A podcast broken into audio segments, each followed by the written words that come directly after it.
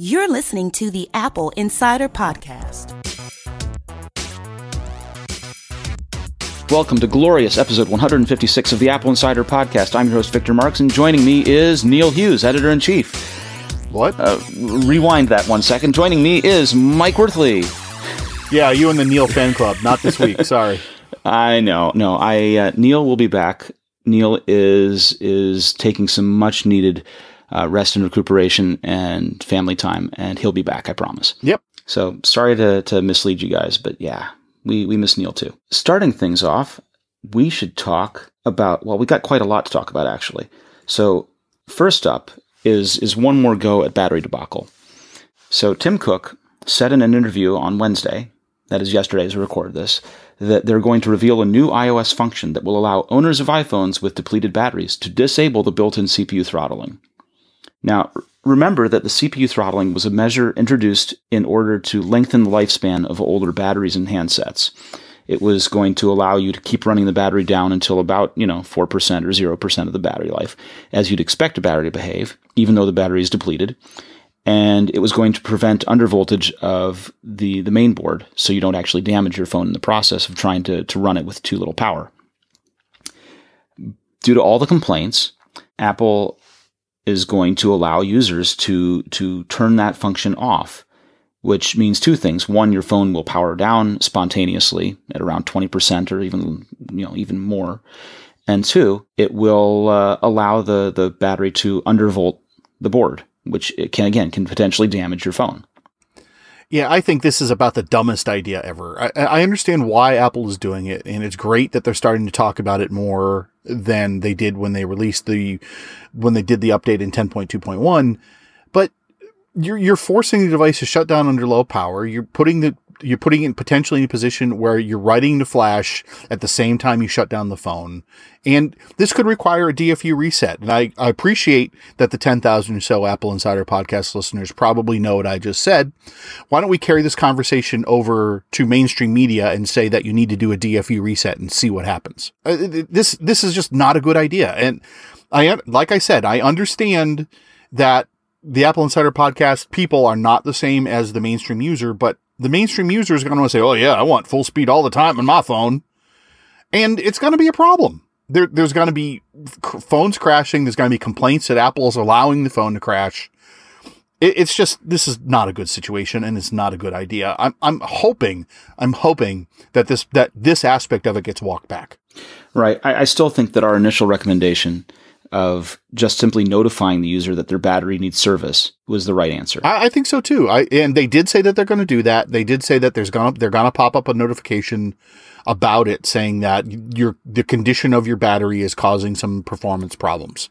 But I just don't agree with giving the user the ability to turn off the feature. Yeah, now there this this begins to feel like Android territory to me, which is you have all the power to do all kinds of bad ideas with your device but you get that flexibility. And that's something that Android users value. You know, they, they talk about how great it is that you get a good value of a device, you get a device that gives you more freedom.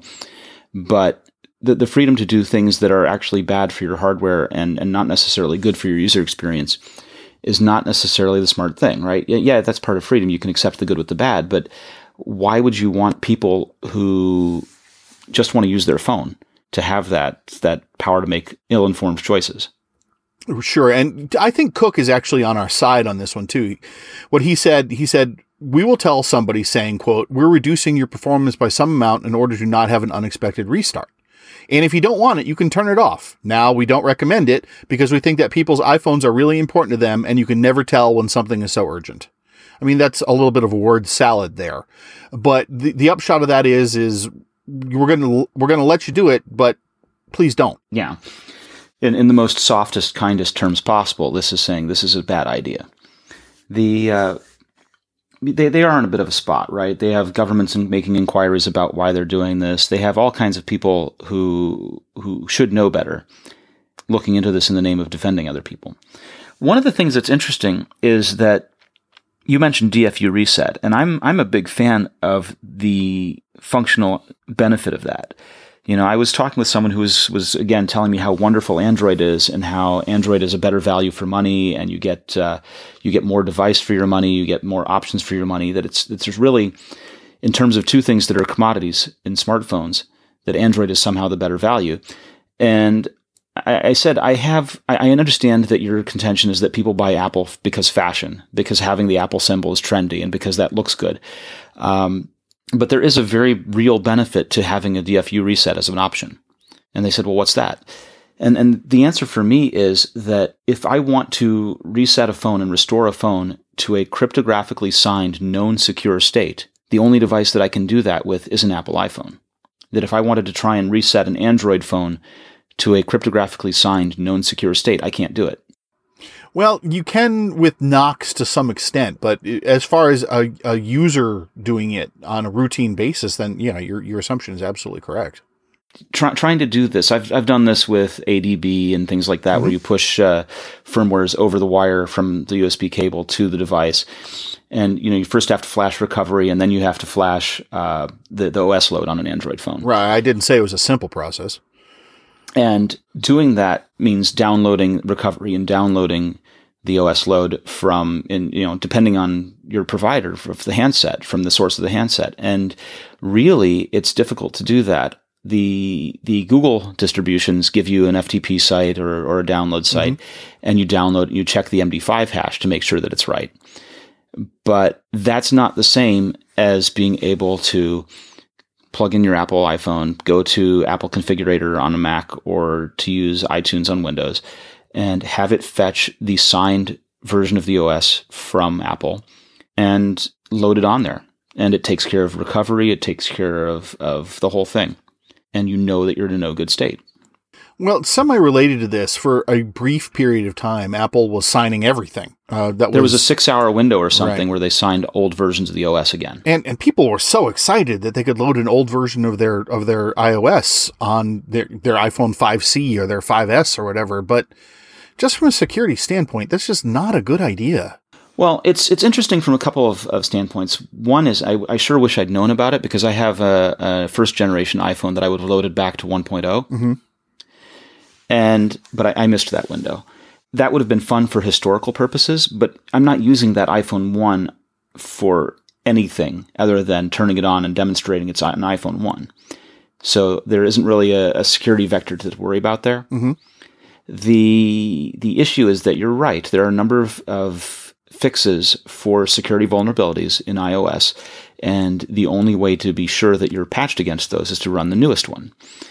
And while it's fun as a historical exercise to run an older one, you also can't use apps from the App Store.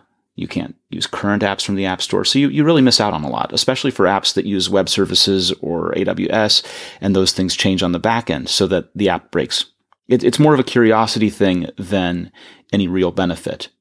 Now, if you were saying that you wanted to load an older OS because you feel like the new ones make your phone slow, and you wanted to go back to the prior one, that also is making the mistake because there again, you're going to break all of your apps and going to end up with a thing that overall functions worse. Yeah, I, I cannot stress this enough. If you have a device with a good battery, it is moving bits from register to register just as fast as it always has. That it, it's as simple as that. Now, what you're dealing with is you're dealing with the increasing system requirements that a newer version of the OS will put on it. Your phone is exactly the same speed as it used to be, again, assuming that you have a good battery. Right. Now, the thing to say is that, you know, comparing old handsets with new handsets, you'll find YouTube videos of this where, where people start up an iPhone 5 and an iPhone 7 and see which one boots faster. And, and surely the iPhone 7 boots faster. But for launching tasks, they're nominally the same. So it, it, I mean, I understand where people are saying, "Well, I just got this phone two years ago," but this is this is still smartphones are still very much a new frontier. Well, and Apple supports a, a phone on average for about four years. Thereabouts. And by support, I mean continues releasing updates for it. Mm-hmm. Which is one of the things that Android has quite great difficulties with. And Android 8 is supposed to fix, but Android 8 isn't out in wide enough distribution yet for it to make a difference. So, it, I mean, this is obviously it's a complicated issue. It, it's and frankly, the battery saga isn't even close to being over. No, but the reason to update your phone is is for things like another story that we have here that I'll just go ahead and jump to. So there was a uh, a so-called text bomb, and the text bomb is an idea where someone sends you a text that goes ahead and flips out iMessage or Safari, and it can go ahead and hang either of those. It can hang Apple's Messages apps. It can hang all, all of these things. And basically, what it's doing is when someone sends you this kind of text and it hangs messages and it hangs Safari, uh, because Messages attempts to render a preview of the link, the only thing that you can really do is delete the conversation in which you received the link and start over. And, and people don't like doing that because it deletes their messages history with that person, but it's that or hang your phone. Well, I think it can be argued if that person sent you the malicious link, then it is the rest of that conversation really that valuable. It's th- this is. I don't know about your family, Mike, but uh, well, my family knows better. uh huh, sure. So, but um, anyway, this is another reason why you keep your phone up to date because the latest beta of iOS 11. Point, oh, geez, what is it? 2.5? 2.5. That, that point five is throwing me off. But 11.2.5 fixes the, mali- fix, The latest beta of 11.2.5 prevents the preview of a malicious link from hanging messages or Safari. There you at least go. in this case. There you go. My tongue was going a little bit faster than my home, brain Mike. I got so, it. yeah, I appreciate that. Uh, So, I, I, like I said, I, I typically understand where the arguments against doing something that Apple wants you to do come from. But as far as it being a good idea or not, eh, it's usually not a good idea. So, Right. So good practices are keep your devices up to date, keep your devices in good health, check your battery status, make sure that things are running as they should for tip top performance.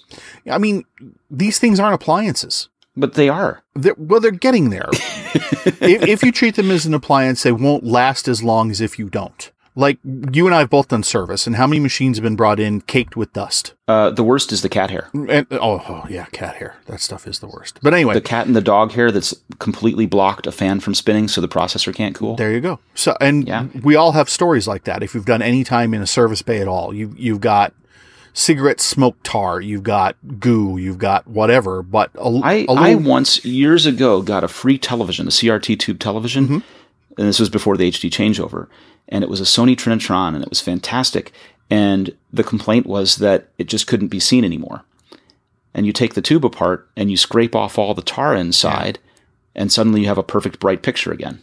Yeah. So just a little bit of preventative maintenance on your machines. The Apple Store, once they're done with this battery flood right now, you can make appointments for them to dedust your machine.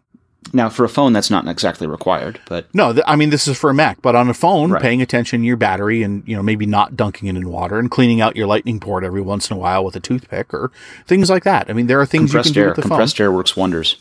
It does, but I yeah, compressed air on the Lightning port I'm not super excited about right now. I I'm I'm less a fan of the physical intervention of a toothpick. You know, if you if you mess up a connector or something in there. yeah, that's really hard. I, I'm assuming you're not using a stainless steel toothpick. If you're using a wood toothpick, you're much better off. But um, And you know users like I know users, and people will do the craziest. well, don't possible. use a stainless So, steel toothpick on your Lightning port. How about that? Use a wood one. Yeah, So and no no solvents. Don't use solvents in there. But yeah, I mean, nice just some- soft plastic. You know, just- something yeah. something gentle. yeah, just some basic maintenance will go a long way toward keeping these devices running for a very long time. And replacing a chemically depleted battery is one of those things. Yeah, old toothbrush is also a good one. Oh yeah, that would work pretty well too. I haven't tried that. I'll have to try that. Old toothbrush where you just move the bristles around inside hmm. the port will clean all the stuff out, and it's it's slightly physical to it, but not not like a wooden toothpick. Yeah, if, if you've got a if you've got a form fitting case in your iPhone, just kind of peel it back and look at just kind of the accumulated goo that's on the edge of the case. Yeah, that's all up in your Lightning port too. So Yep. Well, and pocket lint. yeah, everything else. Yeah. Enough of that nasty discussion. I'm going to change gears completely and we're going to talk about Apple's push into content. Apple, Apple, so, you know, we've seen that Amazon is producing shows and we know that next Netflix is producing original content. Mm-hmm. Uh, Yahoo for years had community when they tried to push into original content. Um, Apple has leased 200,000 square feet of real estate in Culver City, California, which is, is more or less Los Angeles, to expand its efforts producing original video. So they've got that. They've got another 185,000 square feet of real estate. They're going to be basically um, picking up this this four story building that was originally going to become HBO's new headquarters. Yeah, I don't even know why HBO ditched on the building, but they did, and now Apple's moving in. And you couple this with everything else that they're talking about with three things from Reese Witherspoon's production company, amazing stories reboot, the um, the guy from Star Trek, I forget his name right now. He's got a sci-fi. Abrams, J.J. Abrams. Well, the other Star Trek guy, the guy that did Battlestar Galactica too. Um, he, there's a sci-fi show from there. There's J.J. Abrams sci-fi show with you know guaranteed lens flare on that.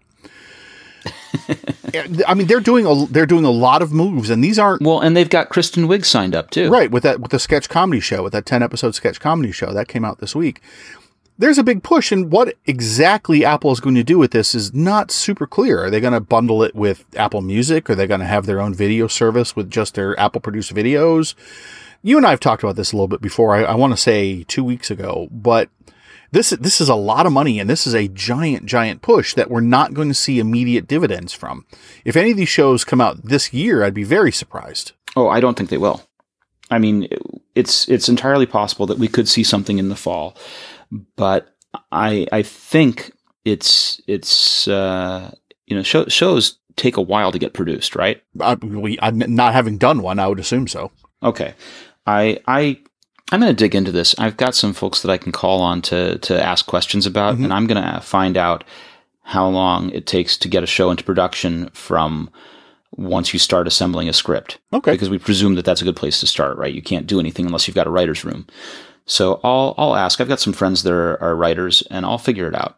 As a side effect, what's happening is because of these Apple produced shows, is it's pushing up actors' salaries the uh, the show Big Little Lies on HBO, the second season, the Kidman and Witherspoon are getting about a seven hundred fifty thousand dollar per episode raise just because of the pressure that Apple's putting on Hollywood and, and what Apple's doling out cash wise.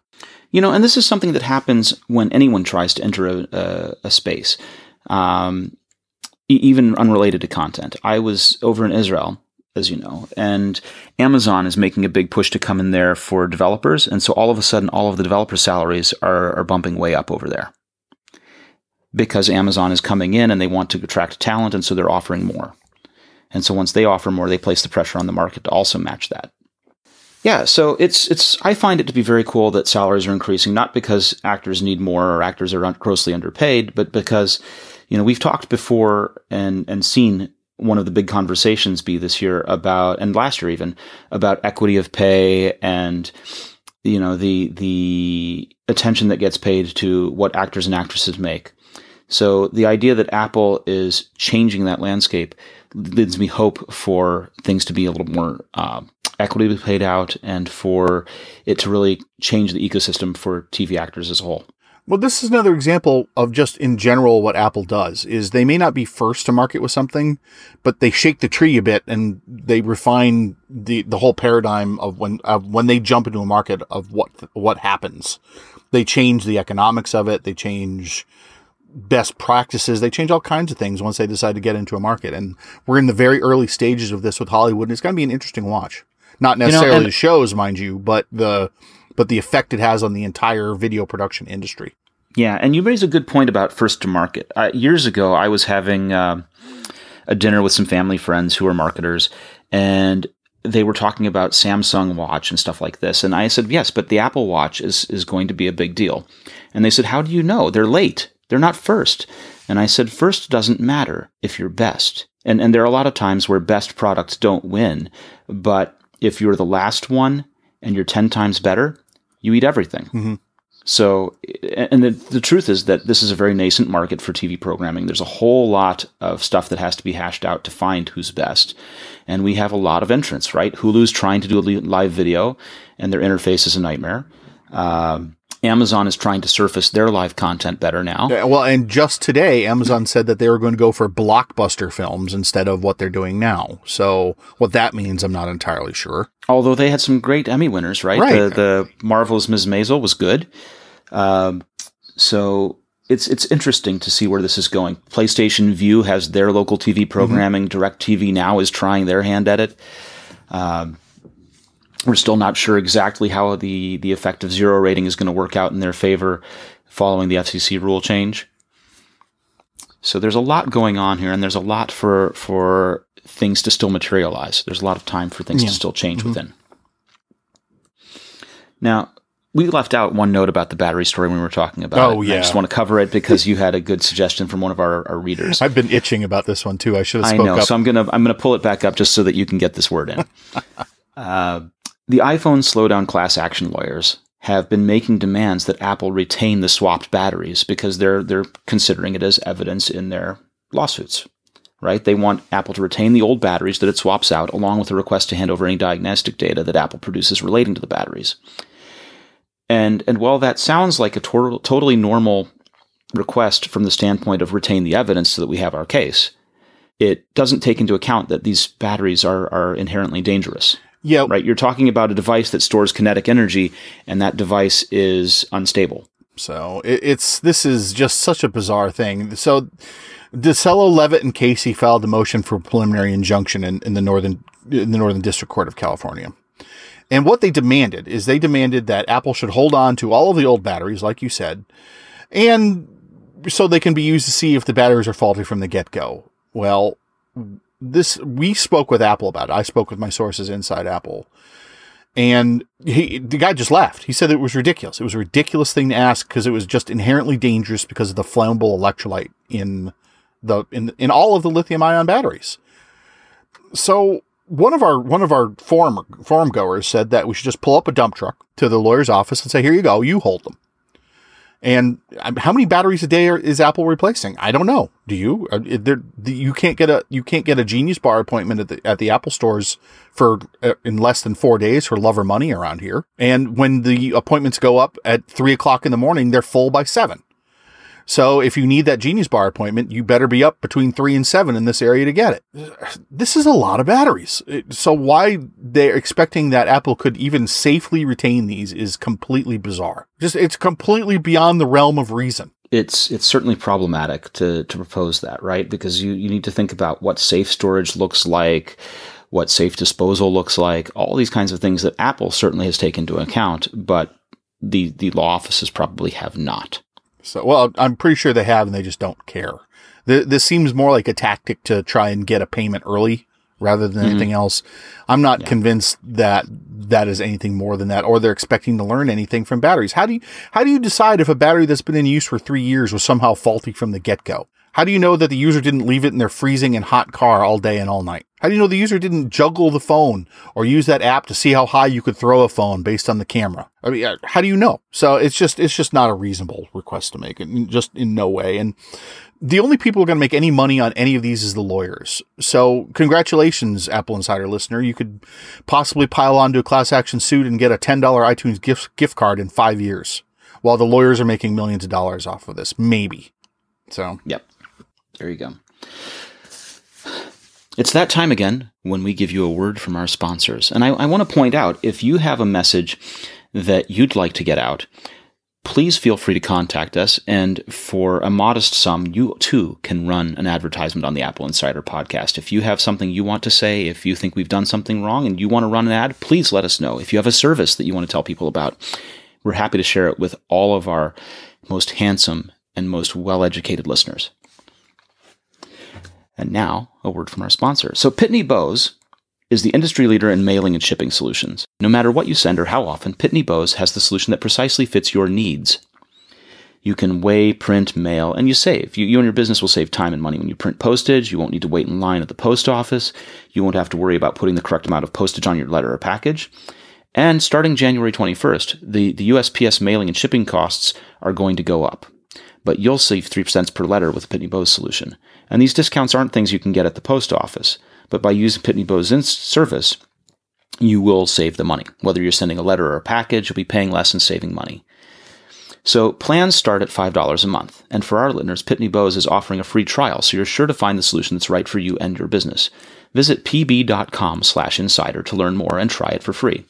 That's pb.com slash insider. And we thank them for sponsoring this podcast. okay, what's next? Well, you know, the things that I didn't really want to talk about, but we must talk about. Oh dear. Right. The the Republican tax reform has had an impact on Apple's plans.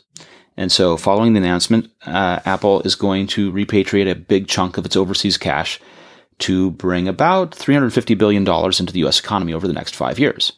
In addition to that, the, the company expects to pay about $38 billion in taxes on these repatriated funds, which is the largest ever of its kind, they're saying. And that this change allowed for that huge capital commitment. Um, some of these changes, Tim Cook said, would happen in any situation. There are large parts of this that are a result of the tax reform. There's large parts that they would have done anyway. Cook explained that there are two parts to the tax bill there's a corporate piece and an individual piece. And he thinks the corporate tax side is going to result in job creation and that they're going to bring the money back to the US. They're going to uh, pay those taxes. And they're also looking at potentially creating jobs and and one of the numbers that we've seen bandied about is around 20,000. So it, it, looks as if there may be the generation of about 20,000 jobs, and that some of this money that's repatriated will also go towards creating a new campus. So let's talk about that new campus, Mike. Yeah, well, Apple. Here's the thing with Apple: they have had facilities everywhere. There's a facility in Texas. There's a facility. Well, now there's one in Los Angeles. There's uh, there's one there's data centers in Oregon and there's one in South Carolina. Mm-hmm I mean, no, no, no. I mean, there's these. No, Mike, Mike, Mike. North Carolina. North, Maiden North me, Carolina. Excuse me. Maiden, you're right. Maiden North Carolina. My, my fault. And Reno, Nevada. And, and Reno, Nevada. Is that one open? That must be open by now. I believe so. So, I mean, so Apple already has these massive structures all over the United States. And now they're talking about another campus somewhere else in the United States that's not going to be in California, they said. And that's great. It's good that they're looking. Well, they have they have offices in Florida as well. That's where a lot of the graphics uh, production is. Well, done. they have offices in Virginia. Government sales. Government sales and support. I mean, so they they still have these massive these massive cores of people employed here and there and everywhere in the United States. So, uh, my question on all this is they're talking about this new campus. What what size of campus are we talking about, and what is it going to do? Uh, is it going to be like a second class campus as compared to the spaceship? I mean, how is how is this all going to interrelate? That's the more important part of this, and we just don't know. We don't really know anything about this new campus, and it's great that he's talking about it, and it's great that he wants to do it. But without more detail, I'm not sure exactly who should get all riled up about it just yet. I mean, Amazon is still shopping around their second campus. I was going to say Amazon did it first, Mike. Well, they're well, they're still working on it, and I actually they've got it narrowed down to. Da, da, da, I actually looked at this a little bit earlier today. Give me the cities, Mike. I'm working on it. Hang on. Let's see. Potential Amazon headquarters sites Atlanta, Austin, Boston, Chicago, Columbus, Dallas, Denver, Indianapolis, Los Angeles, Miami, Montgomery County in Maryland, Nashville, Newark, New York City, Northern Virginia, uh, Philadelphia, Pittsburgh, Raleigh, Toronto, and Washington, D.C. Wait, what, what did you say? Did you say Raleigh? Raleigh, yes. Do you mean Raleigh? I'm a Yankee. Uh, just I, I, heard that go by as Raleigh, and I'm sorry, but it's it's Raleigh. Raleigh. I mean, that's it's that's where I'm calling in from, Mike. Pittsburgh, Raleigh, Toronto, and Washington D.C. How about that? Okay, so the first thing I would say is that they have a lot more narrowing down to do. To say that they've narrowed it down to this list of like 20 is. Um, well, now we play the game of who's going to give the most benefits, and I'm I'm wondering if Apple's just going to plunk down their their their headquarters, their their second headquarters, whatever they're going to call it, just decree this is where we're putting it, so shall it be. Boom, right here. Or they're going to go through this reverse bidding process where they see how little they get hammered on taxes first. There are a lot of things that go into this, and one of those is the tax equation, like you say. The other thing that goes into it is if they're going to be bringing people to this place rather than just hiring locals, which which happens also. But but you know, honestly, they say they create 500 local jobs, but they bring a lot of people with them in a relo effort. Mm-hmm. Um, where are they bringing them to? Are they bringing them to a place that rates on the top 10 list of places to live in America? Are they bringing them to uh, a place with one of the the you know the top 15 schools in America for school districts. Um, all, all, these other kinds of considerations get made, not just who's going to give me the lowest tax bill. Well, I, because yes. you want to have employees actually enjoy and, and be excited about that relo effort. Uh, on the other hand, Apple brought an awful lot of money to to Maiden, and they brought an awful lot of money even before the Facebook data center in Prineville, Oregon. So, I mean, there's there's a lot to be said about Apple employees and Apple money kickstarting the local area.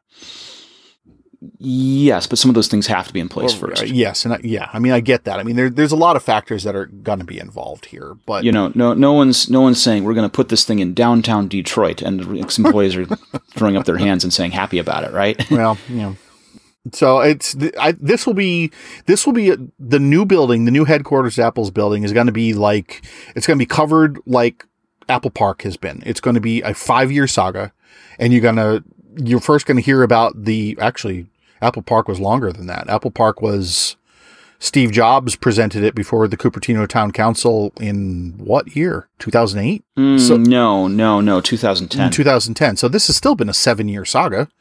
It was it was one of the last public appearances that Steve Jobs ever gave. Yeah, so this this has still been a very this has still been a very long a very long thing, and this is exactly how this is going to play out. So, looking at social media, people who are talking about, oh my God, there's going to be new Apple headquarters in a year. They just finished the last one. Well, yeah, it's going to be like a decade. It's closer to a decade than a year. it's and, and, and as you say, we don't know the purpose of it. We don't know if it's actually going to be an HQ two or if it's simply a large office. But the thing is, is that Apple, when they're talking about something like this, or when the rumors support something like this, is they, they don't really make a big announcement about opening an office for government sales and support in Virginia. No. Right? They don't really make a lot of noise mm-hmm. about having an office in Florida where GPU work is done. Right. They don't really make a big deal about Apple Care offices in Austin, for example. You know, or the the data center opening thing is interesting because data services and cloud services have been one of their historic weaknesses. Mm-hmm. And so by opening these centers, they get a lot of attraction and and inform, you know attention on them.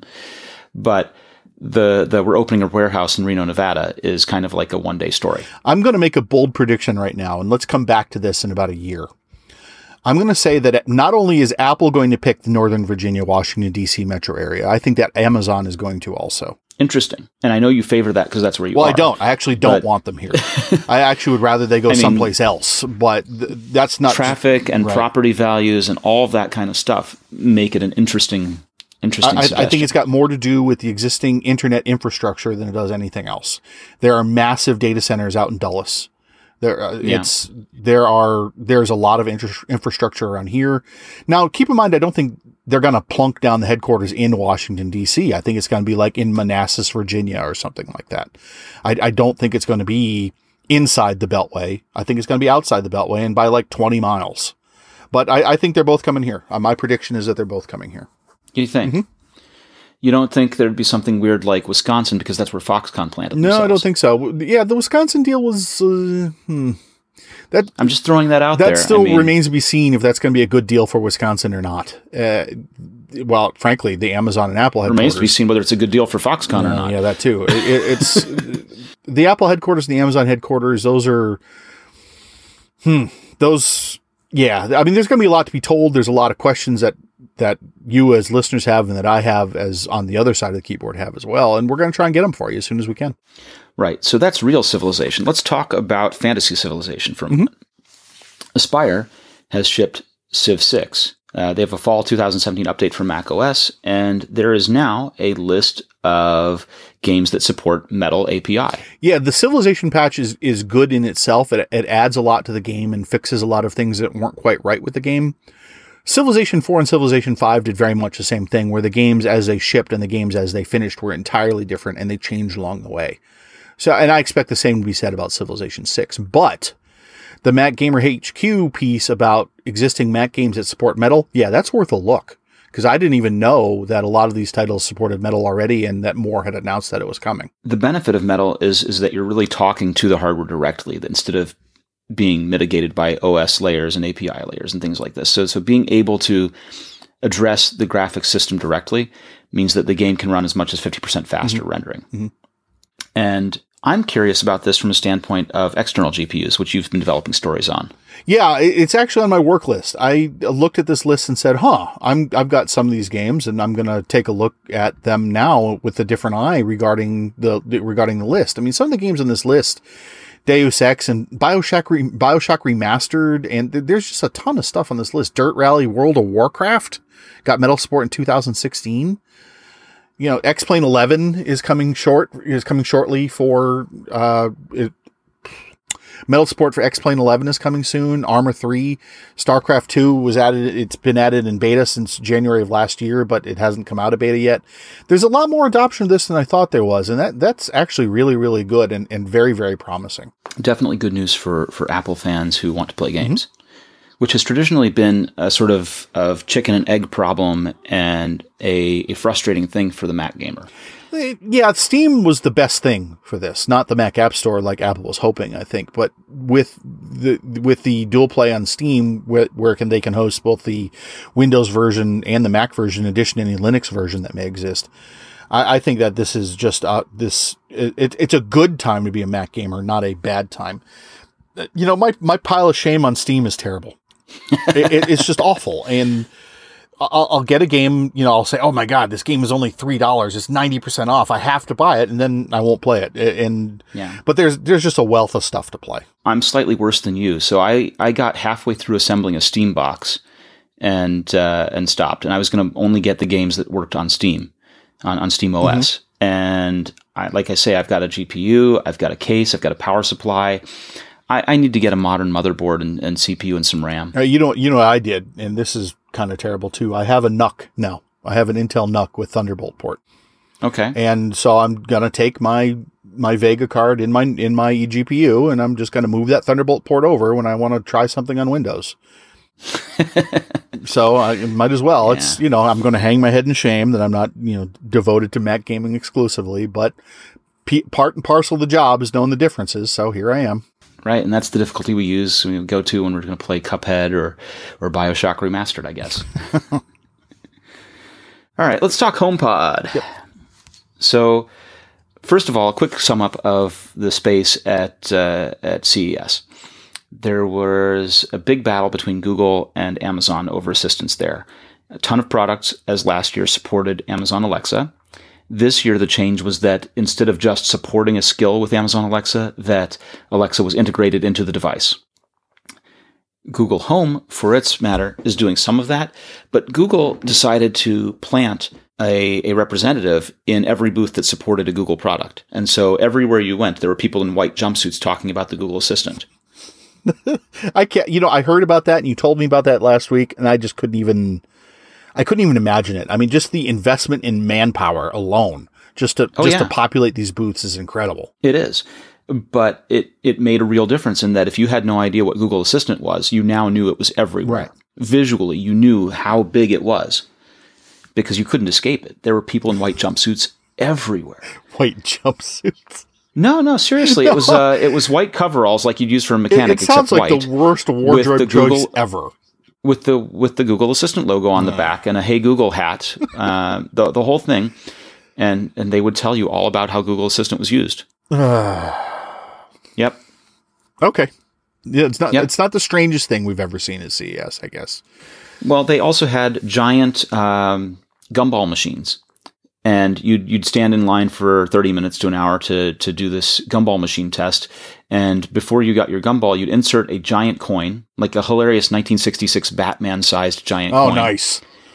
and then have to choose a Hey Google question to ask its assistant, and then it would dispense the giant gumball, also 1966 Batman-sized and inside was a, uh, a voucher for a product. And you'd walk over to the desk next to the gumball machine and they'd hand you your product. And so they were giving out Google Home cameras and they were giving out thermostats and they were giving out all this stuff. Okay. Uh, you know, Pixel Buds, the whole thing. I, I I'm speechless. I you know that seems like an awfully roundabout way to go about it, but you know I guess brand If awareness is trying- brand awareness. You're trying to attract attention. You're trying to show that you're at CES and you're trying to show that your assistant is every bit as well distributed as the competition, even if it's not. Well, it worked. it did. So money well spent, I I guess. guess. Meanwhile, Apple's been spending money on shipping HomePod. And we have a report that the HomePod is finally getting out of production and shipping. So the notion here, the, the information that we have is that Inventec has produced a shipment of 1 million speakers. Uh, this is according to the Taipei Times. It's not clear how Foxconn's doing in production, if they've already shipped or not. We don't know. But the, the HomePod is going to ship. It's going to launch, and it looks like it's happening soon. Okay. Now, we, we get a lot of this from our readers where, but it's not the same product. It's not the same market. Don't even speak about Amazon Alexa in the same breath as HomePod. And, and yes, we get that it's a $350 product. Yes, we get that it's about playing music and that Siri is just there along for the ride.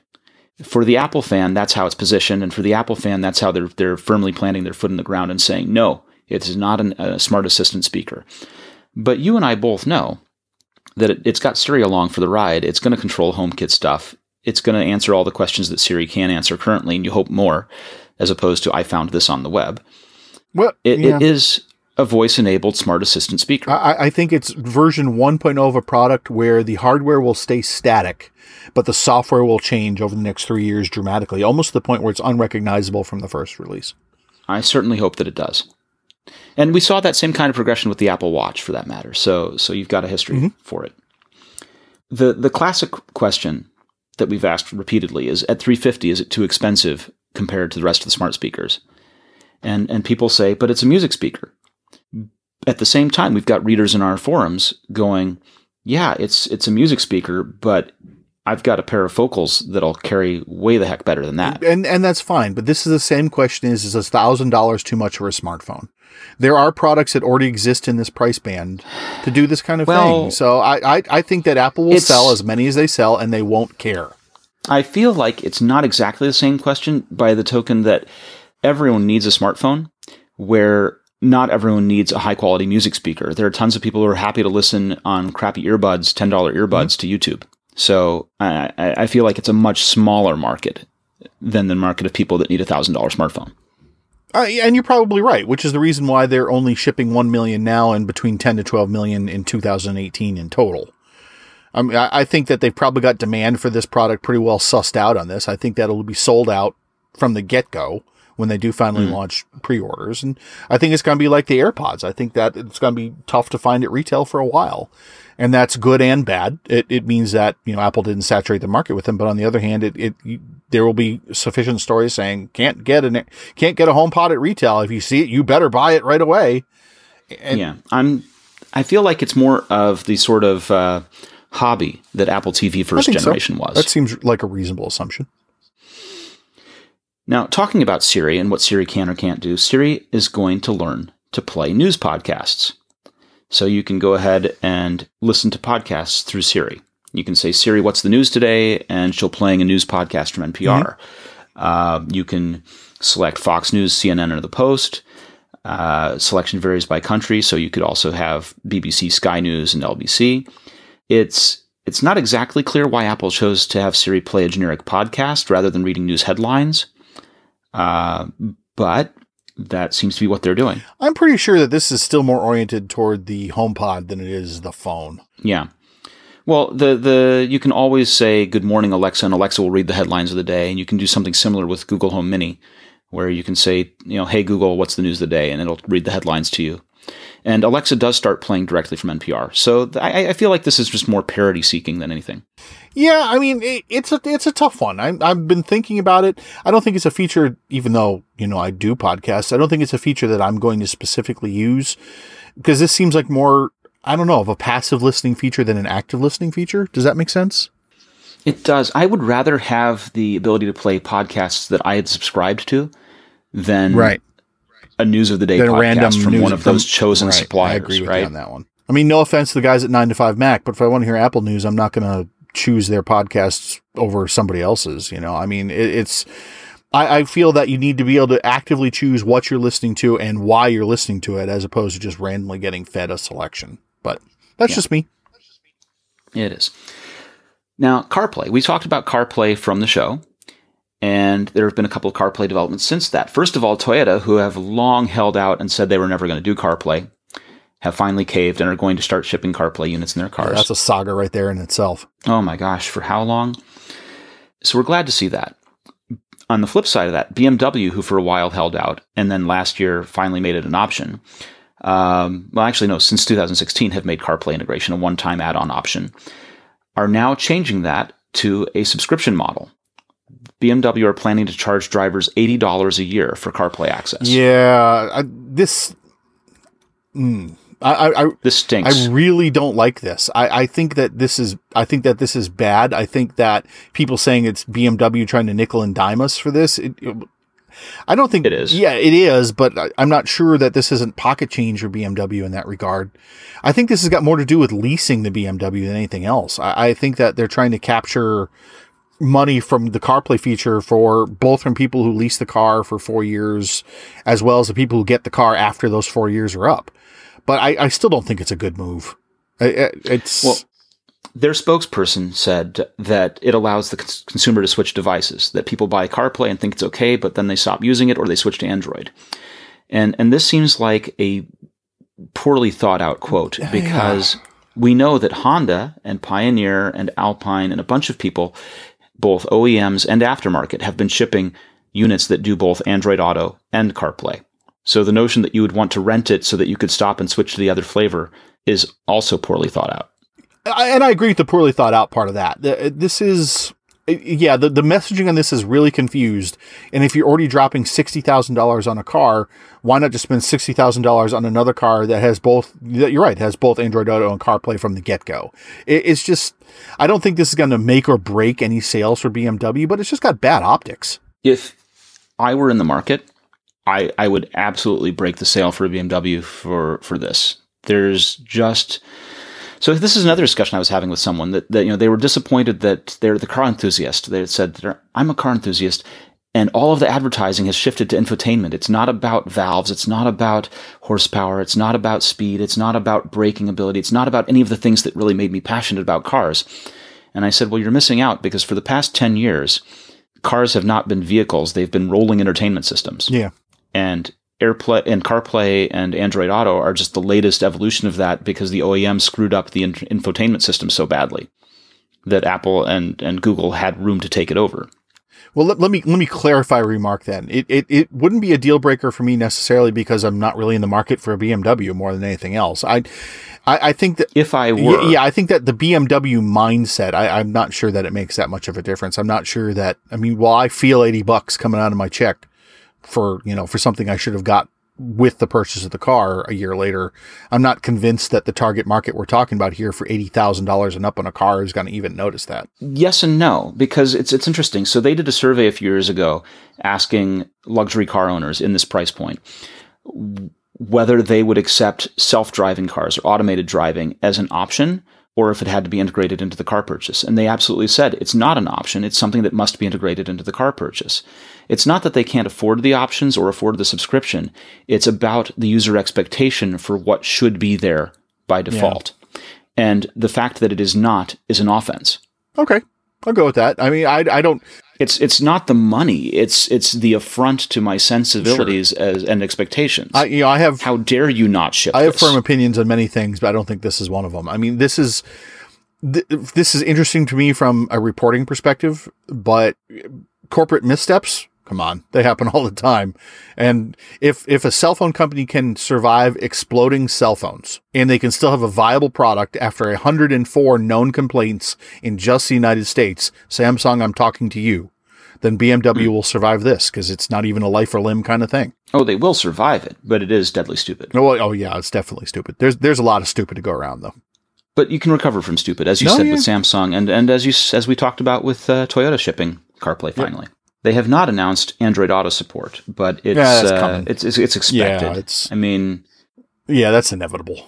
Yeah, they're also going to have Alexa integration, so you can start the engine and remotely lock and unlock the doors and, and check your fuel level, which is handy. You know, if you're sitting inside the house on a cold day with three inches of snow, being able to say start the engine. Yeah, yeah. No, Speaking of three inches idea. of snow, you have about three inches of snow, don't you? Three to four Jeez, right now. Tell you what, Mm-hmm. And whereas they canceled, they delayed school for two hours here in Northern Virginia with the lightest of dustings. So we we used to get that, but the county that we're in, the school district that we're in, has become gun shy because canceling school has a big financial impact. Oh. Um, they would rather wait until the very last minute after every other nearby count he has already canceled and then make the decision. Yeah, yeah, we are people all around the country right now are shaking their head. Yes, yes, and people in New England right now are going, "You people are lunatics." Well, when I was growing up, we didn't close schools unless the door was frozen shut with uh, snow halfway up the door. Yeah, I, I, I, grew up in Massachusetts, so you know it's the same situation here. I, I got a. They canceled school in Massachusetts. I mean, we're off, off. Obviously, this is now the Apple Insider off-topic podcast. But they we'll canceled school there. in Massachusetts the day before, and they got three inches of snow. the next day. So my Massachusetts buddies are all like, "What in the heck is this? Excuse me. Three inches of snow and you're canceling school the day before? Come on, you know." Yeah, and they're right. They're right. But it's very regional, right? You have Oh, to sure. have services that are able of accommodating it. You, you have to have the ability and the skill to deal with it, right? Well, there's there's ability and skill. There's gauging not whether or not it's safe for you to drive, but whether it's safe for you to be out on the road with a bunch of other idiots who don't know how to drive. Yeah, that's And- my biggest issue, honestly. And I- there's, you know, are the power and light crews out picking up downed wires? Has mm-hmm. the DOT salted the roads? Have they cleared the roads, right? And if you don't have the infrastructure to support those things, then three inches can be a lot more drastic in, in one location than it is in another that does have those services. So, like Apple battle, Apple battery crises, snow closures are complicated. Yeah. And other things that are complicated. Uh, Google Cast, for example. So, Google Chromecast, eh, which is not just in the Chromecast devices, but is also in a lot of third party products like the Vizio sound bars or Vizio TVs and, and, and things like this, um, has an issue where when a device has gone into sleep mode and wakes up, it floods the network with packets trying to reconnect. Uh, Yeah, it, it's a. I'm, we're not going to delve into the technical reasons why it happens. Some third-party routers from TP-Link and Netgear and Synology actually crash, necessitating you got to cycle your router to fix the problem, or they're sufficiently degraded that you have to do it anyway. Now, with an Airport Extreme, it does slow down for a little bit. Like, for instance, we had about two minutes of slowdown after a Chromecast that had been sleeping for 12 hours flooded the network with packets. But after it only been sleeping for about an hour, it didn't really, it, I really had to watch the benchmarks to see any impact at all on it. Mm-hmm. So once again, the airport is safe and your third party router may necessarily not be, but this kind of goes back to quality control in software and Apple's been getting dinged for it and Google for some reason really isn't even though they should be.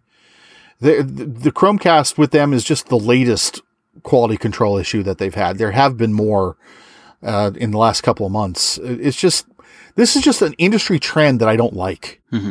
So Well, I mean, you know, I, Google- I, yeah, I understand that maybe the testing is different once a million people start using your product instead of just say ten thousand beta testers. But I, I, this just this just seems bad, just in general. Well, the other thing is is testing in the situations like your users test in. You know, one of the things that we used to hammer Google about ages ago was the notion that they only tested on the very newest handsets, or they mm-hmm. only tested in situations where they had dual 24 inch screens, and the vast majority of people do not have dual monitors. Hmm, true But enough. But all their engineers did, so it seemed like a reasonable thing to do. You know, it's it's one of these things where test is hard, and they probably didn't put the Chromecast into sleep to realize what happens after it wakes. or they use their own routers, which aren't subject to they're subject to slowdown, but not crashing. Right. So that's it. You can DDoS yourself by running a home entertainment system. that sounds terrible, but yeah, I mean, it's not really that distributed. You know exactly where it's coming from, but uh, yeah, it's uh, with any luck, they're going to fix this in software very soon. The router manufacturers have already started rolling out patches so your router doesn't crash. It's not going to fix the slowdown. There's nothing. The only people that can fix the slowdown is Google. And Google says that we're aware that a small number of users are having issues and our team is working quickly to share a solution. Well, my Chromecast did it. So I'm pretty sure that everyone's having some kind of issue. It's just got to get resolved. Up next, we're going to have an interview from CES. I, I got to interview a number of people out there. I got to interview folks from Honeywell. I got to interview folks from Peloton. And we're going to run the Honeywell interview. I spoke with Honeywell all about their home security system that they're introducing that's going to be HomeKit compatible. Please stay tuned for that. And thank you very much. Welcome back to this segment of the Apple Insider Podcast. I'm Victor, and I'm here with Scott Harkins of Honeywell. Scott, thank you so much for making time for this. Thanks for having me. Excited to be here. How is 2018 CES for you? It's uh, it's it's as usual pretty cool. It's one of my favorite events of the year. A lot of cool technology. Uh, on behalf of Honeywell, I think we're launching a uh, kind of repositioning ourselves in the space as a smart home leader now. Pretty excited. One of the things that, that I heard about that really excited me was the idea of a consumer level install home security product. Can you tell me about what Honeywell's introducing? Yeah, absolutely. So, this past fall in November 17, we launched uh, an Indiegogo campaign for a new product that we call the Smart Home Security System. Uh, we'll start shipping those products um, in the next few weeks and be in the general market probably in the next couple of months. Uh, what Smart Home Security product is an all-in-one device that includes a full wireless security system, a camera, high-definition camera, um, Z-Wave, uh, and voice controls. So it can do a lot of different things for the consumer. Very easy to install, and it's part of the Lyric family of products. So it works with the Lyric app, um, which means not only can you control security, but you control our our C uh, family camera of um, Wi-Fi cameras, our water leak detectors, and our family of Lyric thermostats. So pretty cool product uh, that we're super excited about. It does, you know, the thing that gets me excited is six ways for a consumer to interact with it. They can interact with it via touch, via an app. They can interact with it via sight. It has a camera with facial recognition, so causing things to happen when it recognizes who you are. It can interact by uh, voice. I can talk to the product and make it do things like turn the alarm system on or turn lights on or off. Uh, it can uh, track where you're at via our geofencing services. So when I'm not home, it can make sure it controls the house in a certain way. And when I am home, it can get it set up on my travel uh, back to my home. And of course, as you might expect, time or schedule based stuff and event based stuff. But really cool, very consumer friendly. Um, and frankly, we thought of the consumer first in every aspect of the product. So we're really excited about it. And can, can I ask, forgive me for just a second, why, why Indiegogo? Yeah, so uh, something very different for Honeywell, right? We went to Indiegogo because we wanted to build a relationship with a small group of consumers that we can maintain over a long time. So we didn't we didn't actually have to be funded as you might expect. We're a forty billion dollar company. We didn't need the startup funding. What we wanted is a really tight relationship with early adopter, forward tech thinking kind of customers that were willing to provide us feedback for the long term. So as we add new features, we can communicate with them. We can, you know, have a one-on-one personal uh, relationship with a few hundred, as opposed to trying to do it across tens of thousands. So uh, it was a different approach. It was, you know, based on our expectations, wildly successful. We we actually uh, achieved some really cool statistics on on the Indiegogo website, and we got about four times the number of customers that we thought we would get out of it. So, so we're excited. Yeah, we're excited about building those relationships and learning what people really want in the smart home. And, and what have you found that people really want out of smart home? So on that campaign, uh, to be totally frank, we haven't shipped the units yet. Um, our expectation is they're going to want simple, simple and fast installation, things that aren't obtrusive in their life, things that don't create what I, what I call notification saturation, where I don't need to be notified of every single thing that happens in my house. I won't, only want to know about the things that are important, like when does my daughter get home from school, and is it my daughter? Um, do I have a problem with water leak detector or water failure in my hot water heater? I just want the critically important things. I don't need to know everything that happens because when that starts happening, people start ignoring the notifications. Um, so that's one thing we've heard. We also have heard um, quite loudly that they want options in terms of while I we consider this a DIY product, DIY is an installation method, easy to install. It doesn't matter who installs it, but it's easy to install. But they also want features that provide peace of mind. Like when I'm not home, I may want to be monitored by a professional security dealer. Uh, so we want to be able to offer those kind of options as well. So it's kind of a hybrid of pro and DIY. DIY from an installation process, but the, the kind of services that maybe a professional would normally offer, we want to be able to get consumers and professionals engaged for those kind of things. So a professional quality system and prof- professional experience. Yes. Without having to have someone come in and knock holes in the wall. That's right. There should be I think that's a great way to say it. This is, in fact, from 80 years of professional security experience, the technologies and the learnings from those 80 years we've built into this product. But we've changed the way you interact with it, we changed the way you install it to make it really simple. Fantastic. Well, we're, we're looking forward to seeing it and, and seeing you ship those units to your Indiegogo backers. And we hope to review it for our Apple Insider listeners and readers. Thank Great. you so much, Scott. Yeah, thank you.